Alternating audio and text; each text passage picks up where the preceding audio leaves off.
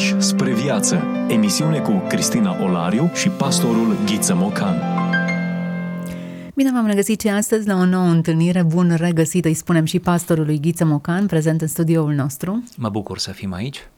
Continuăm uh, cu un autor pe care l-am abordat în ultimele episoade, Ernest Bernea. Deja cred că ascultătorii noștri sunt familiarizați cu acest titlu, poate că deja și-au cumpărat din cărțile lui. Cărți profunde, cărți scrise într-o perioadă în care lucrurile se scriau altfel și trebuie să remarcăm această marcă a perioadei postbelice imediat în, în acea, chiar în timpul războiului, cred că o parte din ele sunt scrise o perioadă în care și naționalismul era privit altfel și identitatea masculină-feminină era privită altfel. Dacă am vorbit despre feminitate în episodul trecut, dacă meditațiile filozofice au fost prezente, eu propun totuși să dăm câteva detalii uh, despre acest autor, iar apoi să trecem la volumul pe care ne-am propus să îl abordăm. Oferim câteva detalii despre Ernest Bernea, care a trăit între anii 1905-1990, mai ales cu gândul la cei care poate nu au prins dialogurile anterioare. S-a născut la Focșani, apoi pleacă din localitate după terminarea gimnaziului, urmând liceul Nicolae Bălcescu din Brăila, apoi la Facultatea de Litere și Filozofie din București, unde studiază română și franceză, o absolvă în 1929, perioadă în care ajunge să-i cunoască pe cei doi mari coloși ai culturii române, Nicolae Iorga și Nae Ionescu. Urmează apoi studii de specializare între 1930-1933 se specializează în sociologie și istoria religiilor, deopotrivă la Paris și la Freiburg, unde îl întâlnește pe Martin Heidegger. Devine secretar al secției de monografii sociologice la Institutul Social Român între 1933-1935 și membru al echipelor monografice din cadrul Școlii de Sociologie, întemeiată, cum știm, de Dimitrie Gusti. Este conferențiar între 1935-1940 la Catedra de Antropologie a lui Simion Mehedinți, unde ține primul curs de etnologie din țara noastră. Și iată cum o nouă ramură umanistă se întemeiază. Este de asemenea fondator, împreună cu alți trei mari uh, autori, al revistei Rânduiala, director în Ministerul Informațiilor și director de studii în Ministerul de Externe. Între 1949 și 1954, cu unele perioade de libertate, trece prin lagărele de la Vaslui și Târgu Jiu, prin închisorile de la Brașov, Poarta Albă și Capul Midia, printr-un domiciliu obligatoriu într-un sat nou popular din Bărăgan. E vorba de acele câteva localități create mai ales în Bărăgan de comuniști, tocmai pentru a fi uh, uh, depuși acolo foștii deținuți și ținuți în, această, în acest domiciliu forțat. Apoi, în 1955, din nou se adună nori negri peste destinul lui Bernea. Este acuzat că ar fi filozof existențialist, promotor al mișcărilor de tip naționalist și de negare a importanței mișcării muncitorești, prin accentul pe care acesta îl punea pe civilizația română arhaică, sătească, și prin urmare este condamnat de Tribunalul Militar București la 10 ani de temniță. Eliberat în toamna anului 1962, după ispășiri în închisorile Jilava, Văcărești și Aiud, se retrage la Tohanu Vechi, lângă Brașov, unde scrie poezie, eseu, dar face și unele anchete etnografice. În urma recomandărilor lui Perpesicius, Alexandru Filipide și Miron Nicolescu, revine la preocupările sale de cercetător între anii 1965-1972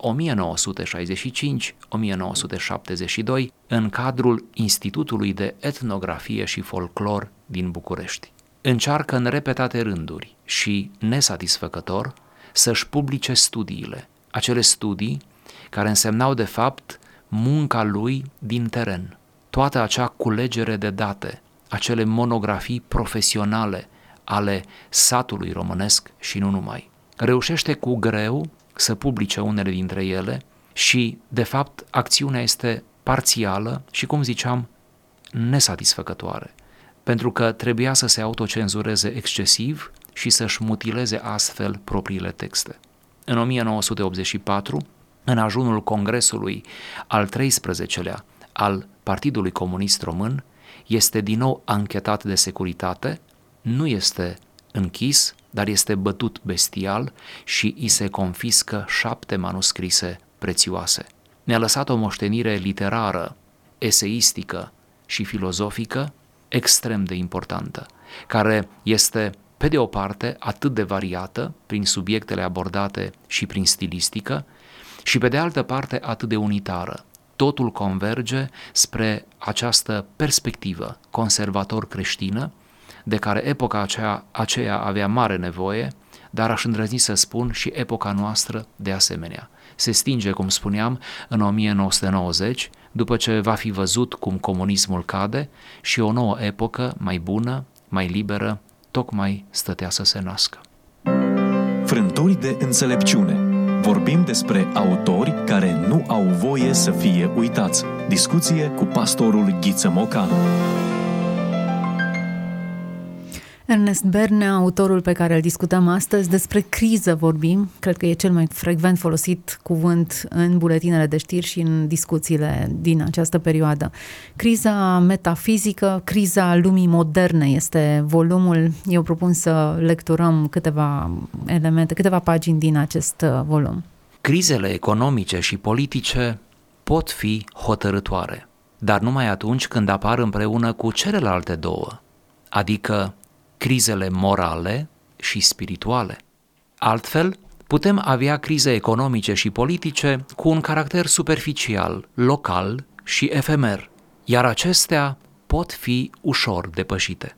Adevărata criză începe cu cea a omului, unde criza morală, în înțeles de decădere a bunelor moravuri, este doar un început propriu unei societăți intrate pe făgașul unei decadențe, unde lenea, viciul, delăsarea și dezgustul ajung uneori să fie trăite cu rafinament, fenomen care manifestă parțial marea criza spiritului, singura care poate antrena întregul corp de funcțiuni și valori, dezagregând întreaga tradiție, sensul și ordinea lucrurilor ce privesc natura și destinul uman. Criza metafizică și religioasă ea este adevărata criză. Este criza totală, pentru că ea privește starea omului, așezarea și acțiunea sa în viață, privește raporturile sale cu Dumnezeu și lumea, a cărei ierarhie, odată zdruncinată, poate angaja pe drumul căderilor și haosului întreg corpul de valori și activități ale omului. Criza spirituală, privită din punct de vedere creștin, înseamnă căderea din bucuria și vrednicia omului în fața harului divin. Criza economică și politică, criza morală chiar, privesc anumite raporturi necesare între oameni legate de viața cotidiană. Criza spirituală privește legătura mistică cu transcendența, legătura cu Dumnezeu. E bine să ne oprim din când în când, să descoperim sensuri noi, lecturi adânci și să ne lăsăm inspirați. Criza lumii moderne, o carte semnată de Ernest Bernea. Iată cum crizele politice și economice nu sunt de fapt marea problemă a noastră, indiferent de scena politică, de regimurile politice care se succed și chiar de războaiele care izbucnesc. Tocmai aceasta este miza acestui fragment. Criza nu e ceea ce vedem ca și criză. Criza nu este derapajul economic, social, politic, haosul din toate aceste zone. Chiar dacă toate acestea ne nemulțumesc, ne sperie, cu o luciditate extraordinară, Ernest Bernea spune, atenție, nu de acestea trebuie să ne speriem. Acestea sunt, pe de o parte, suportabile și solvabile. Ele își găsesc mai devreme sau mai târziu anumite resorturi, anumite reglementări, anumite forme de vindecare, pe când la adâncime, adevărata criză, care uneori poate să regenereze și pe acestea de la suprafață, este criza religioasă, criza metafizică. Adevărata problemă a omului este verticala lui, este periclitarea relației cu transcendentul, cu religiosul, cu bunele moravuri, cu viețuirea după, după scripturi și după uh, norma creștină. Deci aici este adevărata criză. Și spre aceasta trebuie să ne îndreptăm. Ca o ironie și în timpul lui Bernea și în timpurile noastre mai ales, foarte, foarte târziu și foarte superficial privim spre această criză. Ne doare mult mai mult că nu avem resurse materiale. Ne doare și ne sperie când uh, social nu stăm bine. De asemenea, ne doare când uh, vedem cum uh, actul politic în oricare dintre țări nu este conform cu moralitatea, cu interesul național, interesul cetățenilor și așa mai departe. Ne doare când vedem cumva că, iată, tot în zona crizelor politice trebuie să punem, nu, și războaiele și veștile de războaie și toate aceste frământări, nu, interstatale pe care le vedem parcă înmulțindu-se sub ochii noștri. Ne doare, ne sperie, ne produce un sentiment de nesiguranță. Dar mai ales acum ar trebui să ne aducem aminte că problema reală este uh, la adâncime, este derapajul moral, este haosul mental, este împrăștierea minții creștinilor, da, în diferite direcții. Este tocmai frica aceasta copleșitoare care ajunge să domine și să anuleze încrederea în Dumnezeu, speranța într-o lume mai bună, dar nu neapărat aici, ci mai cu seamă dincolo. Deci adevărata criză începe cu decăderea omului, subliniază textul, cu apariția uh, decadenței, unde lenia, viciul de lăsarea și dezgustul ajung să fie trăite cu rafinament. Iată ce interesant este descrisă criza, marea criză, de fapt, a omenirii. Da, uh, frumoasa expresia trăită cu sau trăite cu rafinament. Ceea ce spune Berne aici este uh, din totdeauna a existat o criză metafizică și religioasă. În fiecare generație, o parte din oameni uh, au fost uh, non-religioși, au luptat împotriva ideii de Dumnezeu, de autoritate, de absolut, de moravuri, etc. Doar că acum ceea ce observăm este această rafinare, această uh, punere a decăderii pe masă, la vedere, această asociere cu decăderea fără să te mai simți vinovat. Cred că asta vrea să sublinieze, nu neapărat că n-a fost rău, uh, că răul n-a fost prezent și în istorie, în alte generații. Ori, uh, dacă atunci se potrivea, acum cu prisosință se potrivesc toate acestea. Și chemarea ar fi uh, să ne oprim în loc, să ne cercetăm pe noi înșine și lumea în care trăim și să vedem de unde am abdicat, să vedem cum ne-am relativizat și cum ne-am, ne-am dus spre un libertinism, chiar la modul personal, care este nepermis și care va avea consecințe deopotrivă personale și comunitare. O carte citită cu mare atenție de securitate, dar interzisă publicului. Nu pot să uit acest preambul al acestei cărți. În introducere este trecută această afirmație. Prin urmare, această criză era comunicată, nu cred că era adresată Cartea Securității, dar securitatea a fost cea care a confiscat manuscrisele și care a lecturat-o și a interzis-o. Oare de ce? Din cauza că simțea și securitatea, nu? Cât de adevărată e cartea. Era un adevăr spus prea direct și prea frumos uh, și prea, prea bine argumentat ca să-i dai drumul pe piață. Pe de altă parte, Ernest Berne avea o identitate creștină afirmată. Meditațiile sale vizau clar valorile și morala creștină. Își asuma acest creștinism într-o perioadă care nega orice orice intruziune sau orice amestec al uh, principiilor creștine sau al lumii religioase cu lumea seculară. Iar cu această ocazie să elogiem și noi aici încă o dată pe toți intelectualii contemporani cu noi și care seamănă în atitudine cu Ernest Bernea, care își asumă creștinismul.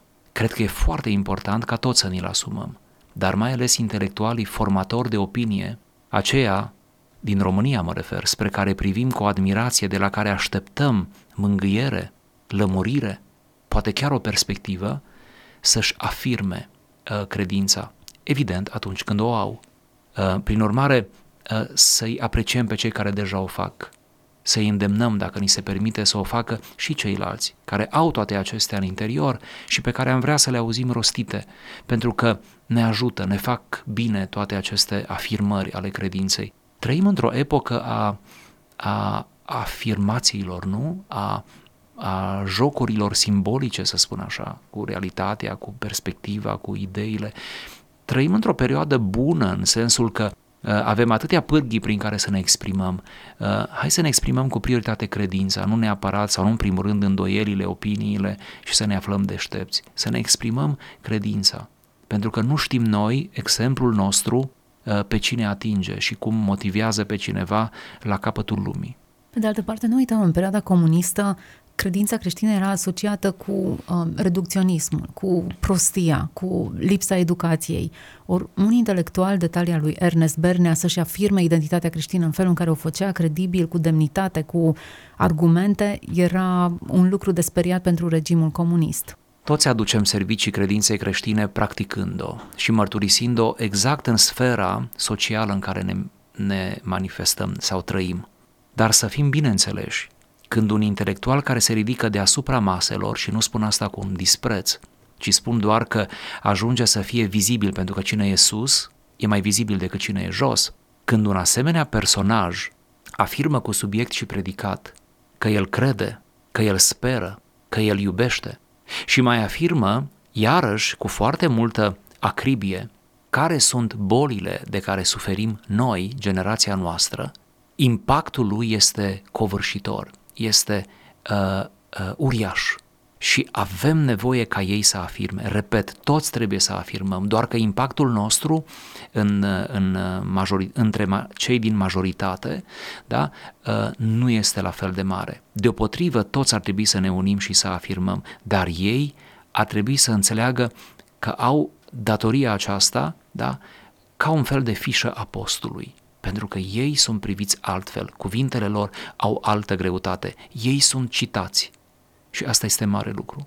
E interesant cum texte acest gen, care vorbește despre dezintegrare morală, ca despre adevărata criză prin care trece umanitatea, este socotit ostil regimului socialist de către securitate. În 1979 confiscă acest document, împreună cu altele, îl, uh, securitatea îl citește cu foarte mare atenție, uimitor uh, cât de multă atenție.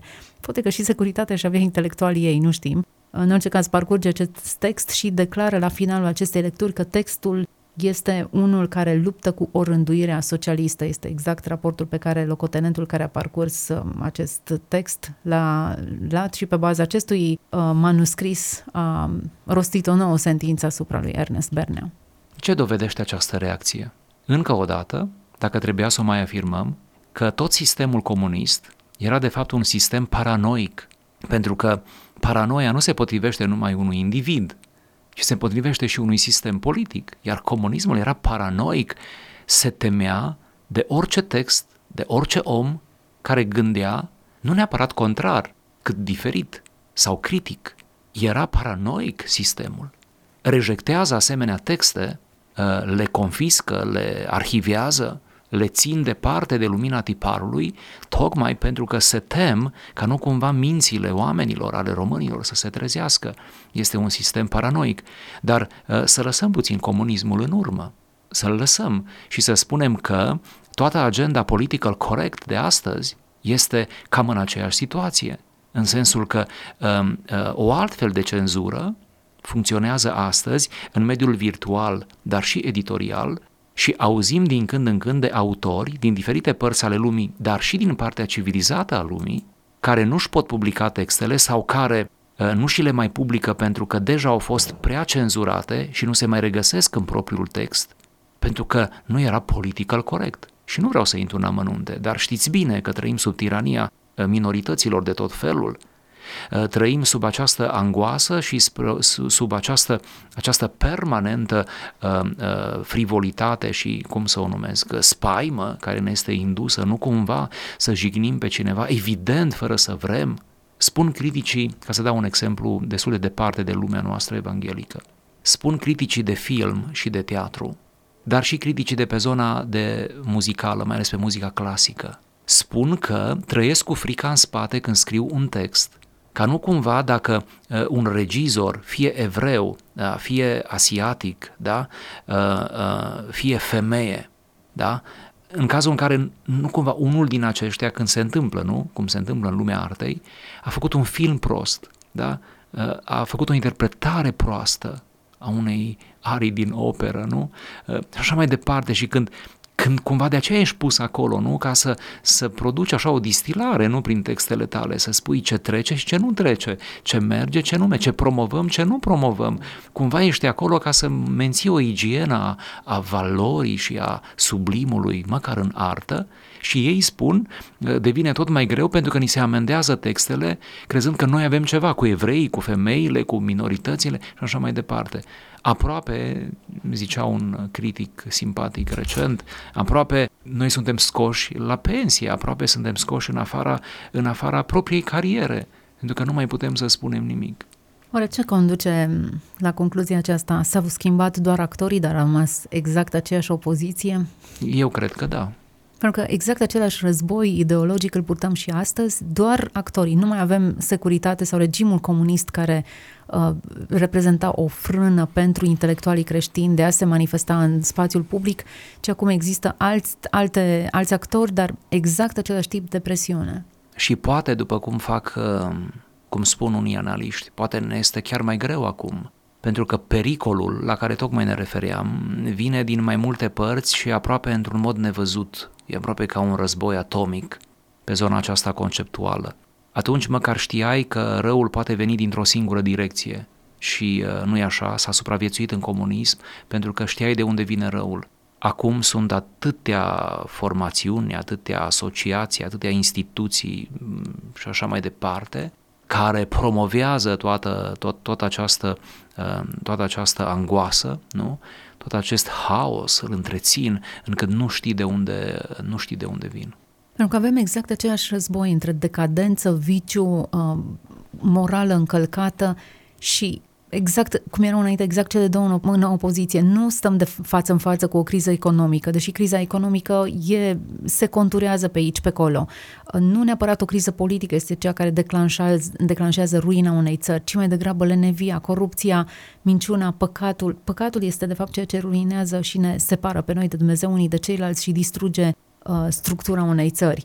Iar când înfierăm toate acestea, și nu într-un mod vulgar, ci într-un mod cât se poate de atent, de controlat, poate chiar cu grație uneori, suntem respinși, ejectați de tot felul de sisteme. Am prieteni cărora li s-au închis diferite conturi de socializare, unde au pus idei care nu sunt political corect. Am prieteni, poate toți avem, poate unii au pățit dintre cei care ne ascultă. De asemenea, am citit relativ recent sau în ultimii ani, citesc uneori despre autori, autori mari, romancieri, care nu și-au putut publica anumite romane pentru că n-au trecut de cenzură sau după ce au trecut ei nu și-au mai pus numele pe acea carte. Ehm, de asemenea, știu regizori de film care n-au putut să treacă cu filmul de anumite instanțe, mă rog, instanțe nu în sens penal, sigur, da? N-au putut să treacă pentru că li s-au cerut să facă niște modificări și ei au renunțat. Au renunțat la creația lor, ceea ce pentru un, pentru un artist e aproape o amputare fizică să renunțe la ceea ce el crede că e mesajul pe care îl transmite, îl transmite lumii. Și de asemenea putem continua. Aproape în orice domeniu există niște victime, dar să nu le numim victime, sunt aproape martiri, care pentru, pentru adevăr, pentru bunele moravuri, pentru un pic de coerență, pentru un pic de lumină, pentru un, un pic de credință, da? Am zis un pic, pentru că fiecare nu facem decât un pic, dar uh, uh, sunt obstrucționați, sunt, sunt, sunt, uh, sunt de-a dreptul opriți, ca un, ca un fotbalist care are mingea la picior și care înaintea porții, nu, când e foarte plauzibil că va marca, este oprit. Mi se pare atât de curios modul în care chiar e ca un pattern și știu că e un light motiv al discuției noastre. Suntem în stare, ca societate seculară, să îmbrățișăm orice tip de religie și orice curent filozofic mai puțin creștină. Vizitam recent istoria, Muzeul Istoria Europei, confirmând de, de la origine din antichitate și ulterior modul în care s-au format nu am găsit nici o urmă creștină în toată povestea aceasta. Un singur, un singur vechi testament uh, socotit Septuaginta ca um, o umbră a evreilor care au fost persecutați, plasat undeva într-o vitrină, dar nici măcar o umbră creștină, să ignori moștenirea creștină a Europei, să o decupezi din istorie în felul acesta ca să fii politic corect. Și îmi spuneau uh, cei din Bruxelles, suntem putem să fim orice, dar nu creștini. Nu ai voie să apari în școală, într-o instituție publică, cu niciun element care să îți uh, arate identitatea creștină, nici o cruciuliță la gât, nici absolut nimic, niciun element care să fie reprezentativ pentru un creștin. Suntem deschiși față de orice, mai puțin față de creștinism. Asta într-o societate care își dorește să fie uh, democratică și să protejeze drepturile și libertățile omului. Pentru că aminteați de muzee, știu despre uh, funcționari, directori de muzee, ghizi și așa mai departe, oameni de o prodigioasă cultură, pentru că să fii într-un muzeu, să reprezinți un muzeu, să conduci oamenii prin muzeu, e altceva decât a vinde ceva într-o, într-o prăvălie, da? Care, unii dintre ei, au demisionat. Uh, cunosc uh, uh, poveștile câtorva artiști plastici care au renunțat să mai producă, poate nu e cuvântul cel mai onorant să producă, pentru că nu și-au mai găsit în ultima vreme locul în expoziții, pentru că n-au suportat ideea ca exponatul lor să apară lângă ceva obscen și mai ales lângă ceva care are o tendință nenaturală, um, nemajoritară, necreștină și alte forme de neuri. Uh, și au, au ieșit din, din schemă. Gândiți-vă ce amărăciune este în sufletul lor. Noi, în biserică, ne simțim, ne simțim relativ bine pentru că putem spune orice în biserică. Ar fi culmea ca nici acolo să nu putem spune. Dar când uh, mesajul creștin iese din sfera eclezială, el întâmpină dificultăți foarte mari. Da, trebuie să apreciem pe slujitorii bisericii, de acord, dar trebuie cel puțin egal să apreciem pe intelectualii noștri creștini din bisericile noastre, oricare ar fi, care poartă această bătălie. Ei sunt, de fapt, în linia întâi și nu noi, care, un pic ghetoizați, afirmăm bunele moravuri în interiorul bisericilor. Iată-ne la finalul și acestui episod, episod uh, inspirat din scrierile lui Ernest Bernea, care sunt adevăratele crize ale lumii actuale? Poate prea puțin am luat în calcul, prea mult ne-am focalizat în buletinele de știri pe crize economice, politice, pe o pace mondială și altele și am scăpat din vedere că cea mai mare problemă este de fapt criza morală și asta declanșează toate celelalte. Mulțumesc că ați rămas alături de noi. Ernest Berne, autorul unui volum intitulat Criza lumii moderne, vă îndemnăm din nou la lectură, la lecturi bune care să vă formuleze convingeri adânci și adevărate. Toate cele bune! Ați ascultat emisiunea Pași spre viață cu Cristina Olariu și pastorul Ghiță Mocan.